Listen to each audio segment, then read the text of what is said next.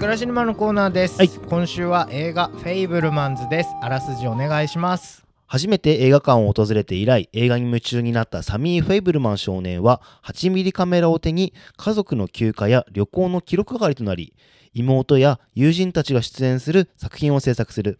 そんなサミーを芸術の母は芸術家の母親は応援するが科学者の父は不真面目な趣味だと考えていた。そんな中一家は西部へと引っ越しそこでそこでの様々な出来事がサミーの未来を変えていくという作品でございます。はい。札幌近郊ではシネマフロンティアとユナイテッドシネマ札幌さんで上映しています、はい。各メンバーが1分ごとにネタバレなしのはい。映画感想を話して、その後ザックバランにネタバレありで話していきます、えー先攻後攻のじゃんけんをまず行いましょう、はい。最初はグーじゃんけんパー。お負けた。勝った。じゃあ後攻でおここいきますか。アキラ先行ではい。1分間ネタバレなしです。じゃあいきます。はい、フェイブルマンズとても面白かったです。もう、はいえっとですね、えっと、今回は家族の話なんですよね。はいでタイトルでき気をつけてもらいたいんですけど、フェイブルマンじゃなくて、フェイブルマンズになっていると。それは複数形ということで、フェイブルマン一家はいの話なんですよ。で、はい主人公は、えっと、サミーというね、子供、えー監督のスティーブン・スピルバーグと思われるだ、男性、男の子が主人公で、それももそれをそこを彩るその一家の話なんですけど、はい。いやそのね父と母親の関係性がすごいうん。グッとくるところがあるなと思ってで途中で一家の話なので正直面白いことはあまり起きないんだけどうん。すごい人が死んだりもしないしうん。でもすごい辛くて悲しい出来事がいろいろ起こったりしてそれがねなんか人として見てると思って見てました。その出てる人母親を人間として扱ってうん描いてるっていうところはすごいね。でもそれを人間母親から人間と変わる瞬間っていうのがねすごい悲しくて辛かったです。はい。はいじゃあいきます。スタート。えーフェイブルマンズ、まあ、スピルバーグっていう誰しもが知る名監督の若い頃に起こったさまざまな映画、映画に関することを映画さらに映画にしちゃうっていう。ななんだもうたまらねえなっていう一本だったんだけど、まあ良くも悪くも映画ってこのカメラっていうのはこう真実を見つめ続けなければいけないっていううんそういう葛藤と映画を作る喜びっていうのがこう、ああスピルバーグも同じように感じていたんだな。うん一般的なえ映画監督と同じようにっていうのを感じました。で本当にすごいいいシーンがもう本当にはちゃめちゃに多くて久々にもうずっとスクリーンに釘付けになったなっていう感覚あったんだけど、うん。まあ、手をスクリーンにして初めて映画を見るちっちゃい頃とか、まあ初めてのキスとかプロムのシーンのあの、不思議な友情のような、うん。あの中指を立て合うっていうシーンが俺あそこすごい好きでいやほんいいシーンをたくさん詰め込んでやっぱさすがだなと思いました。ここからネタバレでいきますよ正直もう今年ベストぐらいな勢いで俺は大好きな映画ですねちょっと良すぎたよね。ね。久々に普通のポール・ダノを見たっていう お父さん役ね。ままともだね。そうポール・ダノがうん。あ普通役だと思って。うん。そう。ぐらいでびっくりしたけど。ね本当うん。な何が面白かったのかね。いやー。なんかすごい全部良くて。なんかねいや本当スピルバーグに言うことじゃないんだけど、うまいなって思っちゃった。映画映画馬尾っていう。映画うまいな映画馬尾 そう。映画馬尾なんですよこの人ね。な何とってもうまい。最近巨匠がさうん。スガラシネマでも取り上げてるけどさ、巨匠たちがもうおじいちゃんになってきてさ、うん。それでもなんかこう、うん。過去を振り返るとかせ総括的なものを撮ってるけど、うやっぱりなんかもう段違いだなっていうもうねさだね。ん。なな何トラスもうまいのかなこの人と思っちゃう。いやーすごかったな。なんかねほんとねユーモアに富んでてうん。なんか悲しいシーンでもうん。悲しいんだけど最終的にはなんか靴させてくれるというか、すごいいろんなワンシーンワンシーンささっきうん。オフちゃんも言ってたけどさ、うん。あのねヤンキーの男の子と最後の最後になんか友情なのかわかんないけどなんとも言えないね。そうあのなんとも言えない、うん。あの関係性とかもすごいいいシーンだしさきちんと前半のためも聞いてんだよね、そうそうそうそう。あのクソ野郎っていうのからの、そうそうそう。あんなのこうなんとも言えないシーンって、もう本当にうん。あのスピルバーグがもう見てきた景色はこうだったのかなっていうリアリティを感じて、よかったなすごいなんか面白くさせるのがうまいなとね。あそう。あれが本当に史実かどうかはねまた別の話だと思うんだよね。そうそう。見てきた見てきないは別だとしても。はいはいはい。ねあの撮ってる時のさうんあのあの例のね映像を撮ってる時のシーンのその男の子がさあのサミーをさ、うん。不安そうな目で見てるんだよね、俺をどう取ってるんだろうこいつはっていじめてきたやつが、ね。そう。だね。こいつすごいいじめてきたけど俺、うん。どういう風に捉えてんだろうと思って見た時の、泣き始めるその映像を見た時のね な泣いてえっていうこの何とも言えない、うん。あのうろたえたねいやでも言葉にできない表情をしててすごいな。映画に出る経験ってさ、一般的な人はほとんどなはい。いじゃない。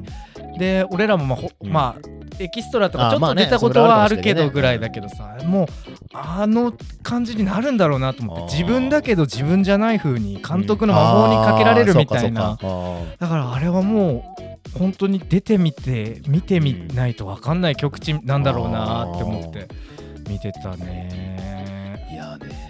あーいやねうん。でもそれ以外もすごい好きなシーンがいっぱいあってさ、うんうん。まあ、結構一番出てくるだろうであるそうん。の最後の方で、あ最後のじゃない中盤でうん。キャンプに行くシーンがああはいはいはい。そうあってんん。そこでねなんかいろんな事件が発いろんなことが出るんだねけど後々にでねもその中でもそのやっぱりお母さんが、うん。あの酔っ払って、うん。車のヘッドライトで踊るあっていうシーンが、すごいと思ってすごいしあの時の,、うん。あの妹のね反応がお母さんダメって、の光で透けてるっつって、うん。止めるんだけどもういいんだっつってお父さんもいもうねあそこが首気になってねこそうういろんな人生に分岐していくっていうところがね。オーシャン好きだったシーンあった他にねえでもまあ初キス？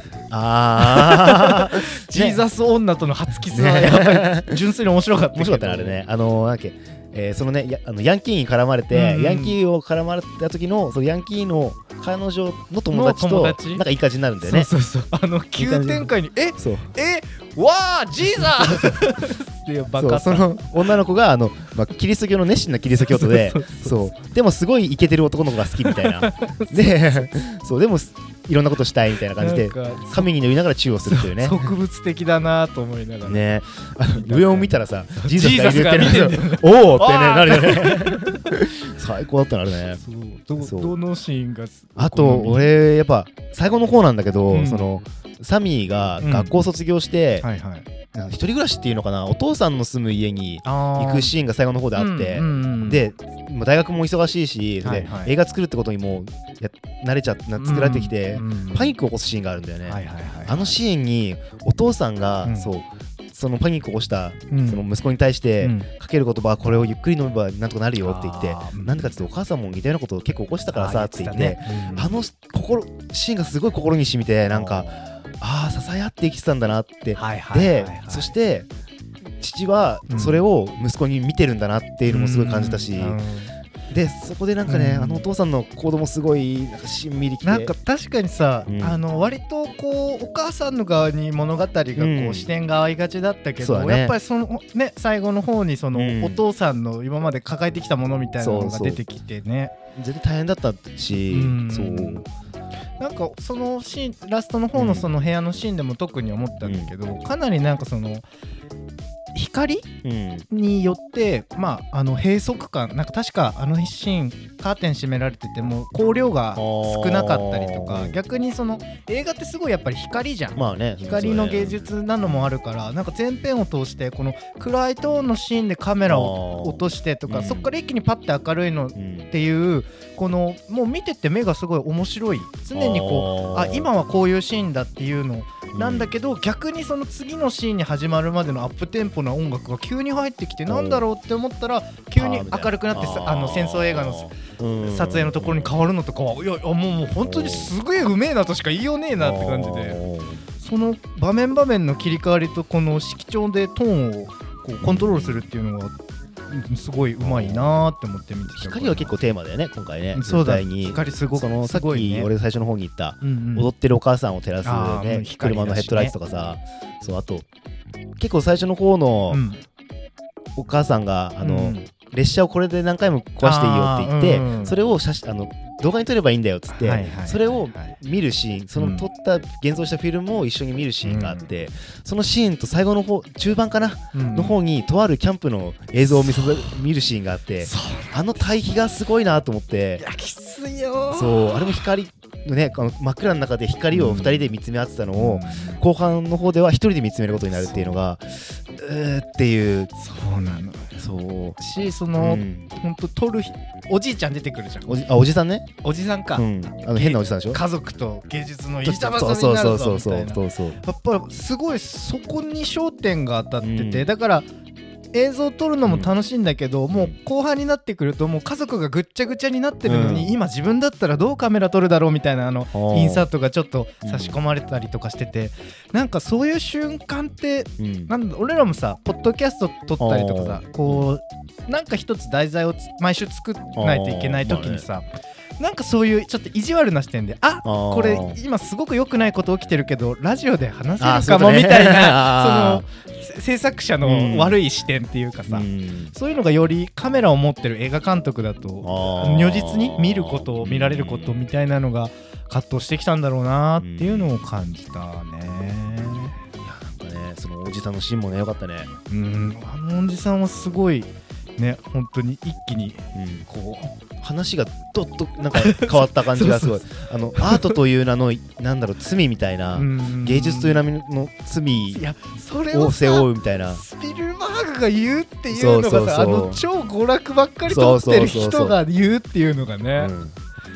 なんかこう憎いというかまあうん。彼が見てきたものだったんだろうなみたいな。あと最後にさ最後の最後にさあいつってもうこれ言うけどデビッド・リンチが出てくるじゃないですか。あ 爆笑。俺デビッド・リンチ全部持ってたと思ってあの映画見終わった瞬間あの感想あいつ誰だみたいな最初リンチだあれみたいな。やりやがったなあいつみたいな。あまらタバコ吸う葉巻めちゃくちゃ食ゆらすじゃんみたいな、ね、ガスだなってね。からのね。そっからのこれとこれく見ろっつって。地平線はどこにあるっつって。上です。これなんだ？下ですそうなんだよ。上か下なんだよ。っつって。どっちでも面白い。面白くできるんだよ。ね。でも真ん中が一番面白くないっつって。でラストにさラストのショックでねカメラがちょっとクイッてうわーってなるよね。あれすごいよかった。うますぎうますぎるんほんとあのカメラの食いでさあんな上がることあるかってぐらいでさ最後の最後にあんな悲しい鮮やかだったよ。物語を見させられてあんな愉快、うん。愉快だと思うんだけどあれは、そう。痛快だよね。そう。なんか思い出しただけでも泣けちゃったもん俺なんか、うん。そうあれはもう。ぜひ見てほしいしあの食いだけをね食いを感じに行ってほしいね。おーってなるからね。いやオフちゃん的にはですねまあ正直あまりパキッと見たいものがあるかって言われたらないんですけど、はい。殺撃さんで上映予定の、うん。これ言いにくいんだけどデス NS インフルエンサー監禁事件。SNS じゃなくてデス NS ですね。なんじゃそりゃっていうね。バズるかしかこれね絶しか 情報はない、対くだらないんだ。絶対くだらないんだけど、うん、ちょっと見たい。見たいと。じゃあ私はですね、私も同じくあまり見たいのはないんですが、えー映画「機関車トーマス目指せ夢のチャンピオンカップ」ポッポー。シュッシュッシュッとかねシュッシュからのポッポーですからね。先日あのワンダフォーシネマパレットってね、はいシネパレに出たんですけど、はいはい。パレットシネマが、パレシパレシに出たんだけど、はい。